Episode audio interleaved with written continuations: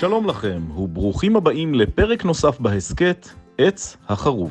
בפרק שלפנינו תקשיבו להרצאתי בנושא מצב ביטחון הפנים בישראל והדרכים הנכונות להתמודדות עם המצב.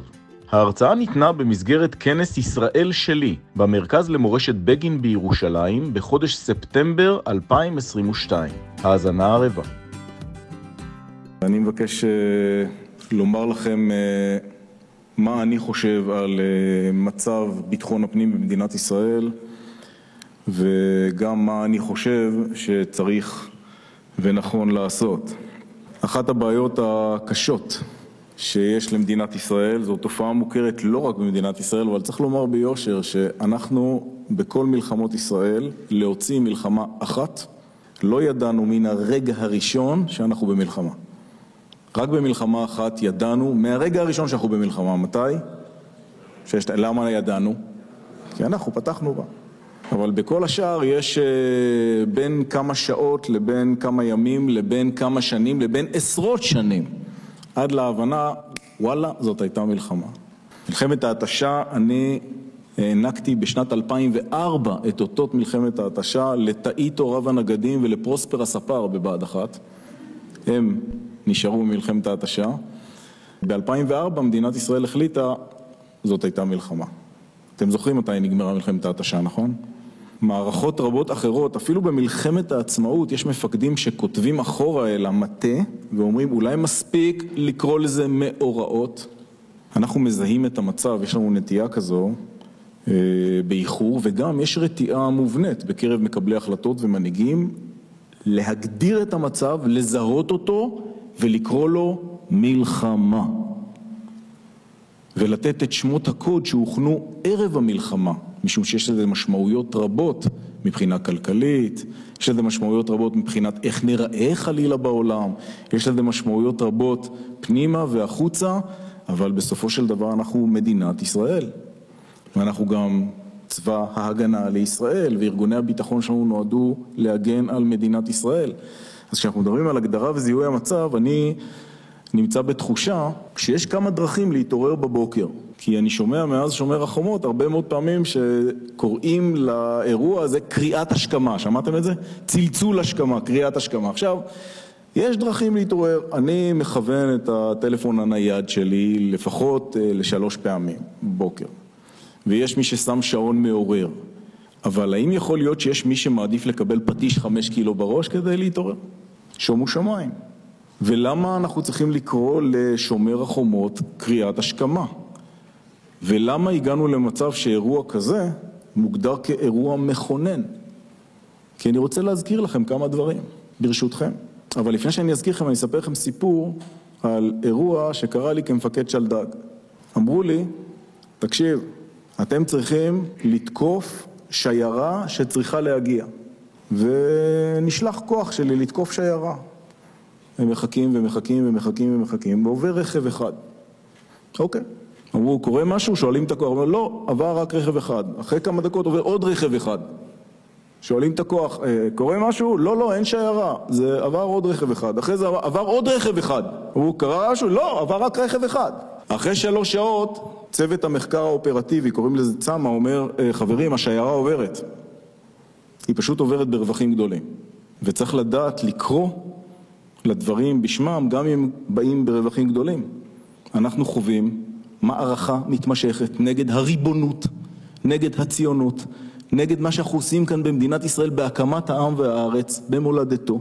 אנחנו חווים את זה, רק שלפעמים המרווחים בין האירועים יוצרים לנו תחושה שזאת לא שיירה וזאת לא מלחמה וזאת לא מערכה ואז אנחנו חלילה עלולים להירדם בשמירה. אני רק אומר לכם את זה מנקודת מבטי. אני, אחד, עומד בחצר לפני מספר שנים, בחצר שלי, בראש העין, משוחח עם בתי, קצינה בצבא, בום, נופל בינינו קליע על הרצפה. טוב, כמובן, משטרה באה ובודקת אם אני מסוכסך עם מישהו וכולי, אני אומר, חבר'ה, יש לנו פה שכנים, הם יורים כל היום, על מה אתם מדברים? מה, זה פשוט נחת הרגע בחצר, ולמזלנו לא על הראש שלי ולא על הראש של בתי. לפני כחודשיים, תקופות שאני בטיפולים ולילות קשים, אני מרגיש כזה, יותר מרגיש מאשר שומע, מרגיש שמשהו קורה, משהו, יש רעשים מוזרים, אני קם, אני ער. שתיים וחצי אמצע הלילה. מדליק את הזרקורים, אני שומע רעש מוזר, בריחה עד שאני יוצא החוצה, אתם יודעים, אני עוד מחובר לכל מיני חוטים וכולי. יוצא החוצה, חמוש, כבר פוצצו וניפצו את הרכב של דונה, של רעייתי, ניסו לגנוב אותו ונעלמו. קצת uh, המצב בשכונה שלנו בראש העין הוא מצב uh, כל הזמן גנבות, פריצות, פריצות, גנבות, אנחנו מאוד קרובים לקו התפר. ואי אפשר להפריד בין איו"ש לבין מה שקורה בתוך, מה שקוראים uh, מרכזי האוכלוסייה בישראל, לא רק בגלל שמבחינתי זה ברור שמדובר בחבלי מולדת, אלא משום שבאמת באמת זאת יחידה אחת והכל פתוח ופרוץ ויש השפעה ניכרת וגם החוליות האלה שמסתובבות לנו בראש העין הן מחברון, מחברון אני יודע, אני רדפתי אחרי אחת מהן. ולפני מספר שבועות אחרי עוד אחת מהן. זה רק אני, זה קורה לכולנו. יש פריצות לבתים, אנחנו מכירים אה, את הדיבור הזה, אני מדבר עם אדם יקר לי, אני שואל אותו, הוא בא להתייעץ איתי על עסקים, הוא שואל אותי מה אתה חושב, אני נורא רוצה להקים מסעדה. אמרתי לו, תקים, מצוין, אתה יודע, אתה מומחה, זה התחום שלך. הוא אומר, לא, אבל אני לא יכול, כי יש פרוטקשן. אני לא יכול. אתם זוכרים שפעם היה מצב שהיה צריך לעשות כיבוש העבודה בישראל אה, בראשית הציונות? לכבוש את העבודה, ואחרי זה מה היינו צריכים לכבוש? את השמירה. נראה לי שאנחנו צריכים לכבוש מחדש את השמירה. הפרוטקשן זו כבר מציאות. זה מצב שהוא בלתי אפשרי. עכשיו, אם אתם רוצים לספר לי ששומר החומות זה קריאת ההשכמה, אה, סליחה, מה קרה באוקטובר 2000 שעלה כאן ונדון כאן? מה קורה בכל פעם שיש איזושהי התחממות? מה קורה במזרח ירושלים כל הזמן? מה קורה עם האבנים על רחבת הכותל? מישהו היה מעלה כזה דבר בד... על דעתו באתר קדוש אחר בעולם? מה קורה לנו עם העובדה שיש גנבות בשכונות, גנבות חקלאיות, פרוטקשן כמציאות, גנבות רכב כמציאות שוטפת, זאת אומרת, ברור, גונבים רכבים. גם מסתבר שכלכלית זה בסדר עם כולם, אז גונבים רכבים. וגנבות הרכבים מגיעים גם לדריסה של שוטרים ולתאונות קשות ולחללים ולאבדות. נשק זה הפך להיות uh, עניין כלכלי, הפריצות לבסיסי צה"ל, תראו מה קורה בצאלים, אבל לא רק בצאלים, זה קרה גם בשדה תימן, זה קורה בהרבה מאוד בסיסים אחרים, יש פריצות לבסיסי צה"ל. וגנבות של נשק. הפגיעה בתחבורה, אני, אה, אתם יודעים, בתי האמצעית, דיברתי קודם על בכורתי, מרביצה נסיעות ברחבי בנימין, אתם יודעים, אני איש בנימין, היא נוסעת במרחב חטיבת בנימין, נוסעת לאלמון, חיזמה, זה בלי הפסקה אבנים. כל יום, אני גם מקבל את הדיווחים, אוטובוסים מתפוצצים בחיזמה, כל הזמן, כל הזמן, בלי הפסקה. כל מרחב יהודה ושומרון, וזה לא רק ביהודה ושומרון, וזה לא רק בבקעת הירדן. זה קורה בהרבה מאוד מקומות. ברחבי אה, ארץ ישראל. יש הברחות מחו"ל, חיזבאללה מחמש את ערביי ישראל, את התאים החתרניים בקרב ערביי ישראל. היקף הברחות הנשק אנחנו תופסים, לא מעט, אוגדת הגליל שפיקדתי עליה עושה עבודה מצוינת, יחידות המשטרה עושות עבודות מצוינות, השב"כ עובד בצורה יוצאת מן הכלל, אבל אנחנו לא תופסים הכל. ומה מטרתו של הנשק הזה, לבנות את התאים החתרניים האלה, האלימים האלה בתוך מדינת ישראל? יש לנו הרבה מאוד סימנים מעידים לכך שאנחנו נמצאים בעיצומה של מערכה, ותראו מה קורה, כי יש הפקרות מוחלטת, יש רציחות כל הזמן, שימוש בנשק, מחסלים מקצועיים על אופנועים שמזכירים לנו אירועים שמייחסים לנו על פי פרסומים זרים במקומות רחוקים, מיליציות חמושות בנגב ובגליל עומדים, מצטלמים ככה עם מסכות על הפנים, נראים כמו כוחות מיוחדים, עם נשק. זה נמצא בכל מקום, ובגלוי ובהתרסה. הערים המעורבות והאתגר שהוצג כאן, מה שקורה בכל צירי התנועה בישראל ובמיוחד בנגב, ירידת האפקטיביות של מכשול קו התפר, השקיעש והדעיכה של הרשות הפלסטינית, כפי שאנחנו רואים אותה, והאפקטיביות המאוד נמוכה של מה שהם קוראים שיתוף פעולה ביטחוני, המצב ברשת, שמסית ומדיח והמוטיבציה הרי קיימת ויש גם מי שסיפר לי, אני בא לכאן מכנס, אני עמית בכיר במכון לחקר הטרור ויש כרגע את הכנס הבינלאומי לטרור בהרצליה ושמעתי שם שבעצם התופעה מתחילה מאובדן הסמכות ההורית והשבטית ומהעובדה שהקורונה עשתה את זה, אבל אני זוכר דווקא שבראשית הציונות וכשאלכסנדר זייד עוד נלחם לא הייתה קורונה והבעיה לא הייתה של סמכות הורית, פשוט לא רוצים שנהיה כאן, מנסים להתחמש בכל דרך, המאבק הוא מאבק על קרקע, נגד החקלאות, על השטח, עכשיו על השמירה, תראו, מדינת ישראל דוהרת קדימה. סבא שלי, שעלה מאיסטנבול, גנב את הגבול דרך סוריה ולבנון, וישר הגיע לפה אל המחתרות. אם הוא היה רואה איך נראית תל אביב, איך נראית באר שבע, איך מדינת ישראל משגשג, הוא לא היה מאמין שהוא נמצא באותה מדינה שהתעסקה אז בעיקר בייצוא תפוזים. אין ספק שמדינת ישראל היא סיפור הצלחה, היא משגשגת, היא דוהרת, היא רצה. אבל בדרך שלנו אנחנו מאבדים את הנכסים המרכזיים שזה ביטחון, ביטחון אישי ותחושת ביטחון. עכשיו, אני מכיר מדינות שחושבות שהן מעצמות, תאמינו לי, אני מכיר גם מקומות אחרים בעולם, שבהם אתה, אתה יודע שיש שכונה מאוד מאוד ספציפית, ששם אתה בטוח, אבל אם אתה יוצא מהשכונה הזאת, אתה בערך בתיאורים שמאיר תיאר פה קודם על לוד. זאת אומרת, אחרי הכיכר הזאת אני כבר לא עובר. יש הרבה מקומות שכבר הגיעו לזה, ואז יש כאילו תחושת ביטחון, כי אתה בא ונוחת בשדה תעופה ונוסע, ואתה מגיע, ואתה נמצא במסעדות ובבילויים, אבל בפריפריה, שהפריפריה זה כבר לא נגיד מצפה רמון ודרומה, הפריפריה זה כבר יכול להיות הפריפריה של גוש דן. אתה כבר לא בטוח. שום דבר, אתה כבר לא יכול להסתובב בלילה, שלא לדבר על מה שקורה בדרום תל אביב. ולכן אנחנו הולכים ומאבדים נכסים. יש לנו כאן אתגרים שהם אתגרים מפעם, שצריך פשוט לחזור ולשכלל אותם ולחדד אותם.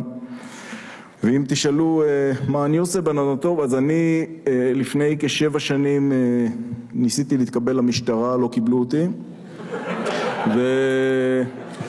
ומאז מה שעשיתי... אני מאז, אני אומר לכם שכן הסכימו לקבל אותי במשמר השכונה, אז אני מתנדב במשמר השכונה. ואני חושב שחשוב להקים משמרות כאלה בכל מקום. ובכל זאת, אה, ואני משרת במילואים כמובן, אה, אבל אני בכל זאת רוצה לומר לכם מה אני חושב שצריך לעשות מול המציאות הלא פשוטה שעוברת לנו, השיירה עוברת, אנחנו פשוט לא מרגישים בה כי היא רחוק מאיתנו, כי היא לא מדווחת, היא לא פותחת את החדשות, היא מתרחשת בין שוקת לבין ערד או באזורים כמו איבטין או באזורים אה, כמו, אני יודע מה, עמק החולה ועמק יזרעאל ובמקומות כאלה שפשוט פשוט אנחנו מאבדים את החקלאות, את העסקים, את הביטחון, את הכל. ולאט לאט דברים כאלה מגיעים למצב של התפוצצות, ויש לפעמים אירועים כאלה שההתלכדות הנסיבתית יוצרת אירוע, כמו שומר החומות. כי יש רקטות מבחוץ, ויש מתיחות כללית וכולי וכולי, יש איזושהי התפוצצות מקומית. זה עוד כלום מה שחווינו בשומר החומות. הפוטנציאל הוא הרסני. וזה קרה הרבה הרבה הרבה לפני שומר החומות. הרבה הרבה הרבה אחורה. כבר כמה עשורים אנחנו לא משקיעים בביטחון הפנים. יושב כאן ידידי, אחי ורעי שלמה, איש ההגנה המרחבית. ממנו למדתי מה זה הגמר, הגנה מרחבית. צה"ל ידע בהקמת המדינה, בן גוריון ידע, שחייבים שיהיה לצה"ל יכולת התקפית ולכן בנו את העוצבות על החומות ובנו הגנה מרחבית ובכל יישוב, אפילו מהגדולים, היה מצדית, מין בונקר והיה מקום של נשק ואמצעי לחימה ויש כיתות כוננות ויש גדודי הגנה מרחבית ויש פלוגה ניידת כדי להגן על הצירים והדבר הזה הלך ונגמר וחוסל. לצערי, זו הייתה טעות גדולה מאוד ואת זה צריך להחזיר. האיום הפנימי הוא בנוכחות איום חיצוני, והוא מזין אחד את השני. לאיראנים יש יד ורגל בכל מה שקורה לנו כאן, שתדעו. ויש פה מוטיבציה פונדמנטליסטית, אסלאמית, קיצונית, שהשורשים שלה הם דתיים והם הולכים אחורה מאות שנים, ואנחנו פשוט נטע זר מבחינתם, והם יעשו הכל כדי להוציא אותנו מכאן. צריך להזכיר את זה לכולם, בסוף הכל מתחיל בחינוך, אנחנו יודעים את זה, צריך לחנך את האנשים.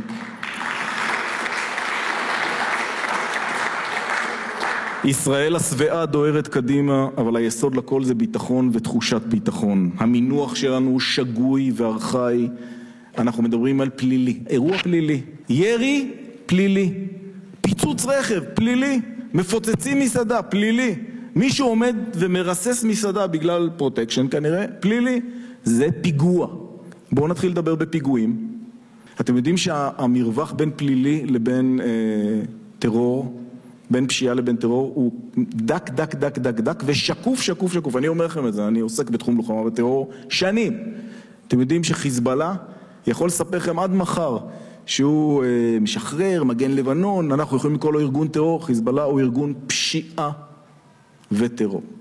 ולא רק חיזבאללה, כל ארגוני הטרור מממנים את עצמם באמצעות פשיעה, זה סמים, זה הרבה מאוד דברים אחרים, פשיעה. ואם אנחנו מוותרים ומשתמשים במינוח לא לא, זה פלילי, יכולים לחסל ברחובות, לרוץ על אופנועים, לפוצץ דברים, זה פלילי, עזבו חבר'ה, זה פלילי, עזבו, פלילי שיתפוצצו בעצמם, זה לא ככה, זה טרור. זה טרור פלילי.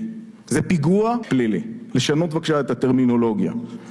עכשיו אני מדבר על זה שהולכים ומתארגנים במצוקה שלנו כל מיני דברים. למשל, התחילו החדירות ליישובים, אני מזכיר פה תקופות של פיגועים בתוך היישובים בזה אחר זה באיו"ש, אז התחלנו להקים, לחזק את כיתות הכוננות, ואז הקמנו פרויקט שנקרא מבצר, להגן על כל היישובים באמצעות כיתות כוננות מקצועיות שמקבלות שכר, ואז, וכל הפלסטרים האלה מזכירים לי את זה ש... צה"ל ומערכת הביטחון מקימים יחידות בוטיק לצורך מסוים. למשל, היו מסתננים בדרום, הקימו את שקד. אה, הייתה בעיה בבקעת הירדן, הקימו את חרוב. היה בעיה בצפון, הקימו את אגוז, לא אגוז שאתם מכירים עכשיו, האגוז של פעם, כן? אה, יש קצת בעיות בפיקוד המרכז, אה, בואו נקים את דובדבן, ככה היא קמה, שתדעו, אני הייתי אמור להיות מפקדה הראשון, כן, של דובדבן. יש קצת בעיות שם, צריך לעזור למג"ב, אז עוד לא היה החטיבות המרחביות שיש היום. מקימים יחידות אד הוק, יש התארגנויות כמו השומר החדש, חבר'ה, אלה תבלינים על העוגה, זה, זה, זה מיני תרגימה קוראים לזה בשפה יפה, זה סוכריות על העוגה. אני מדבר על העוגה. המציאות צריכה להשתנות, המבנה צריך להשתנות, זה לא עניין של אה, שקד, חרוב וגוז, נקים יחידה, נעשה זה, נקים איזה חטיבה טקטית במג"ב, לא, לא. חומת מגן לאומית לביטחון הפנים.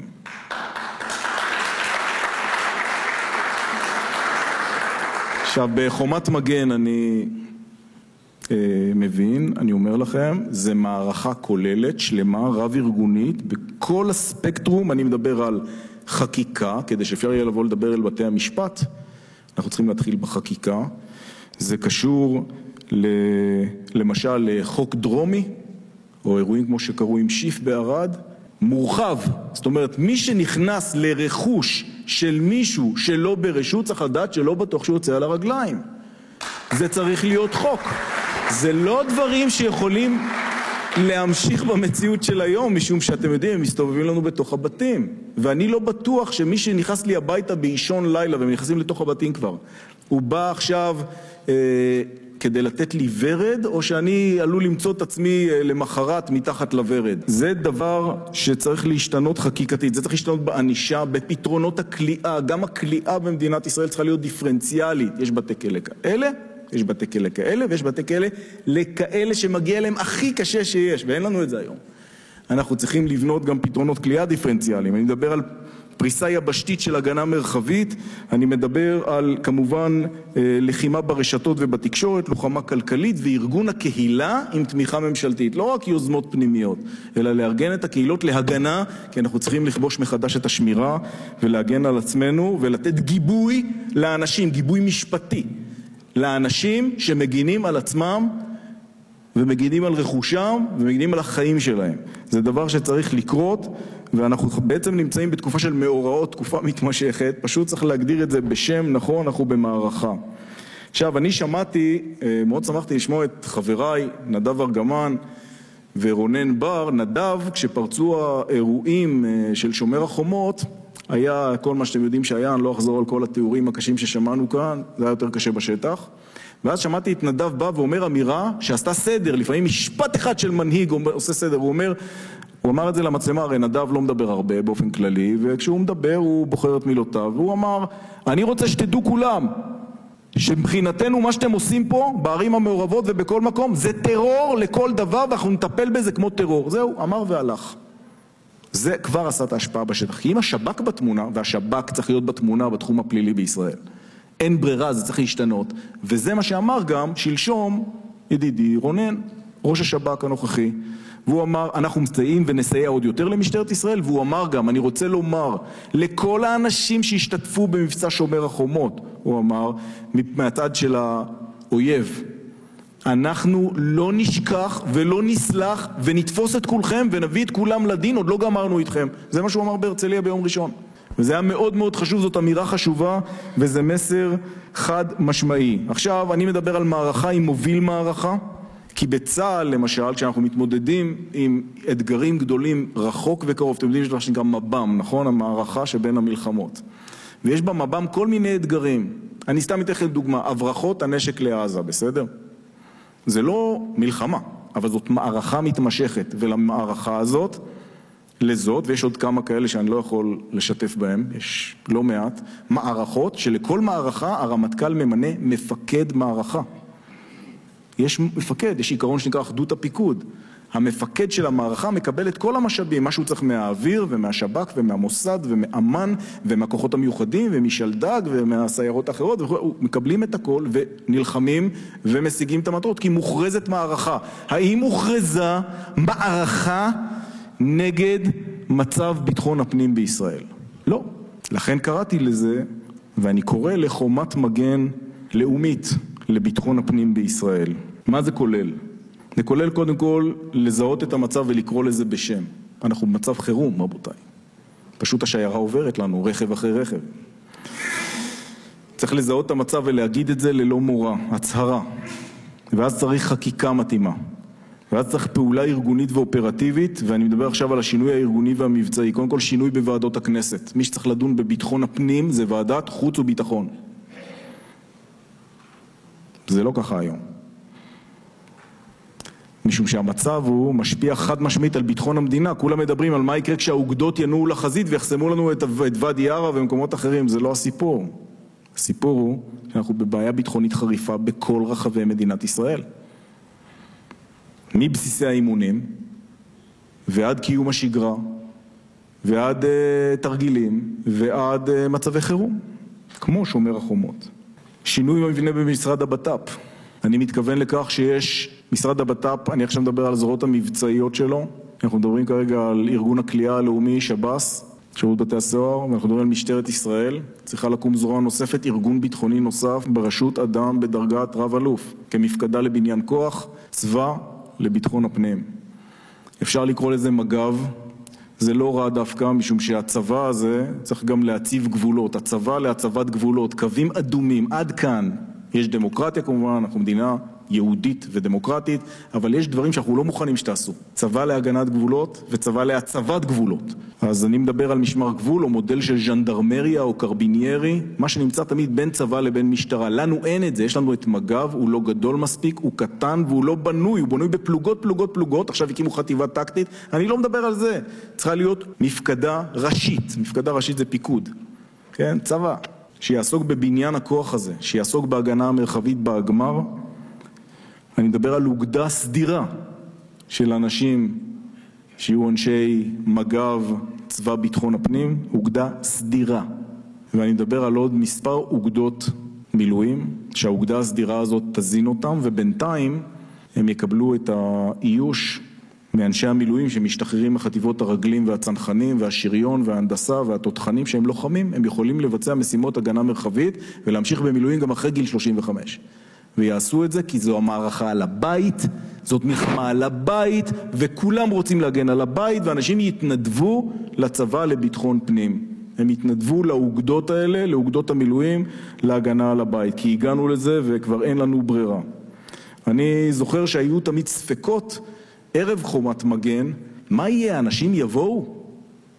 אבל חומת מגן יצרה אצל כולם את התחושה שזאת מערכה על הבית, כולם מריחים את העשן דרך החלונות, אין אחת שזה לא פוגע בו.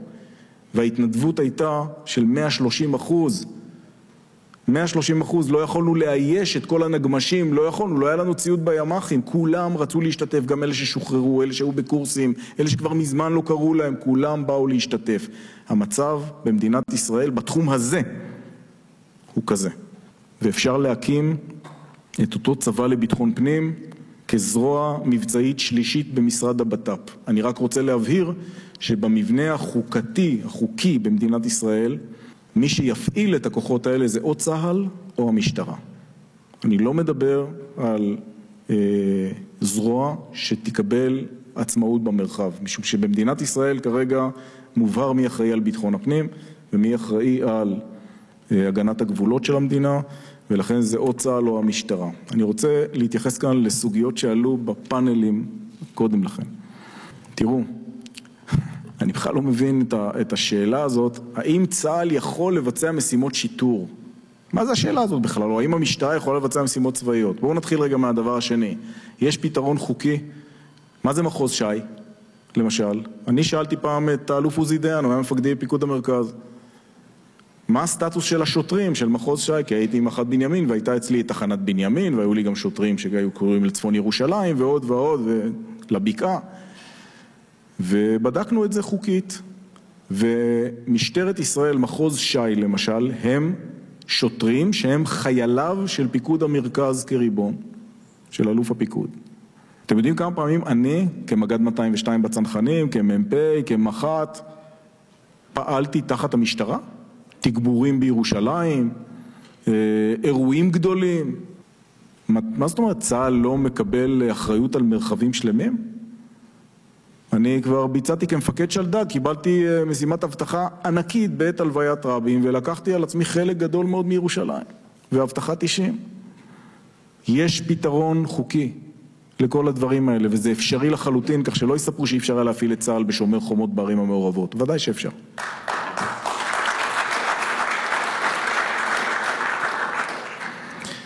מבקש לסיים, אה, ועוד דבר, כן, דיברו פה על, הבעיה החוקית, אז, אז נקודה מאוד נכונה, צה"ל, מי המפקד של צה"ל? טוב שפה בפורום הזה עונים לי את התשובה הנכונה, כן? אה, הרבה פעמים אנשים אומרים לי, מה זאת אומרת הרמטכ"ל? אבל המפקד של צה"ל זה ממשלת ישראל באמצעות שר הביטחון והרמטכ"ל, לכן קוראים לו רמטכ"ל, הוא ראש המטה. הוא המפקד בפועל, אבל הוא ראש המטה כי המפקד הישיר זה ממשלת ישראל. אבל במשטרת ישראל אין חוק יסוד הצבא. יש את פקודת המשטרה, והמפכ"ל כפוף לחוק. זאת סיטואציה שצריך לבצע בה חשיבה משמעותית ותיקונים שונים, ובוודאי שהצבא לביטחון הפנים, אותו צבא להצבת גבולות, אותו משמר גבול, ז'נדרמריה, אותן אוגדות הגנה מרחבית שעליהן אני מדבר, יצטרכו לפעול תחת חקיקה, חוק יסוד הצבא לביטחון פנים. הדבר הזה צריך כמובן להשתנות. ואני מבקש לש... לסיים באמירה אה, אחת. אני לא באתי לכאן אה, להציג לכם תמונה שחורה של מה שקורה במדינת ישראל מבחינת ביטחון הפנים, באתי להגיד לכם מה קורה. זאת אומרת, זה לא אה, באמת באמת, אני חושב שהקהל כאן מבין שזה גם לא פרשנות, זו המציאות. אנחנו לא בטוחים בכבישים, אנחנו לא בטוחים בחקלאות, אנחנו לא בטוחים בכלכלה, יש פרוטקשן, יש סכנה גדולה של התלקחות, בין פשיעה לבין טרור המרחק הוא דק מאוד, היקפי הנשק בישראל הם עצומים והדבר הזה יכול להתפוצץ עלינו וגם אני אומר לכם, הוא יתפוצץ עלינו. עכשיו מה עושים? עושים. ושמתי פה שורה של פעולות שצריך לעשות. זה מתחיל מבית המחוקקים ומממשלת ישראל. וזה ממשיך למהלכים ארגוניים ולמהלכים מבצעיים. אבל אני רוצה להגיד לכם מה בעיקר צריך לעשות. וזה קצת יותר אה, קדימה, אבל אין ברירה, אני מדבר על הדבר שהוא הכי הכי חשוב. רבים במדינת ישראל, וזה הכי מטריד שזה רבים גם בקרב הנוער שלנו, בקרב צעירי מדינת ישראל, חושבים שהגענו. הגענו. קמה מדינת ישראל, אנחנו מעצמה אזורית, מספרים לנו כל הזמן כמה אנחנו חזקים, זה נכון. יש לנו יכולות אדירות, יש לנו כלכלה כזאת, אנחנו בדירוג אשראי כזה, הכל נכון. אבל אנחנו נאלץ להמשיך ולחיות פה על חרבנו, ואז נשאלת השאלה, את מי אשלח ומי ילך לנו? ואומר, הנני, שלחני. איך אנחנו דואגים חינוכית שהנוער שלנו, שהילדים שלנו, שהנכדים שלנו ימשיכו להגן על המקום הזה ולא ילכו שבי אחרי תרבות השפע, אחרי אה, המראות האלה של המגדלים העצומים שפורחים וצומחים, החוויה הנפלאה הזאת של בנינו פה ארץ מולדת, אין ספק, מעפר ואפר, אבל הכל תלוי בנכונות להילחם, הכל תלוי בנכונות להילחם, הכל תלוי בנכונות להגן על הבית. הכל תלוי ביכולת שלנו לאחוז בנשק ולשמור ולהגן. ואנחנו צריכים לחנך את הילדים שלנו ולהשקיע בחינוך המון כדי שהם יהיו מוכנים לאהוב את הארץ הזאת, את ארץ ישראל ואת מדינת ישראל עד כלות, וכן, בכל מחיר. ערב טוב לכולם.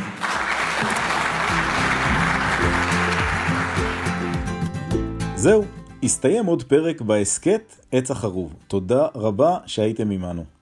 מוזמנות, מוזמנים לעקוב אחריי. גל הירש בפייסבוק, בטוויטר, באינסטגרם, ביוטיוב, וכמובן גם בפודקאסט, בהסכת הזה, עץ החרוב. ניפגש בפרקים הבאים. להתראות.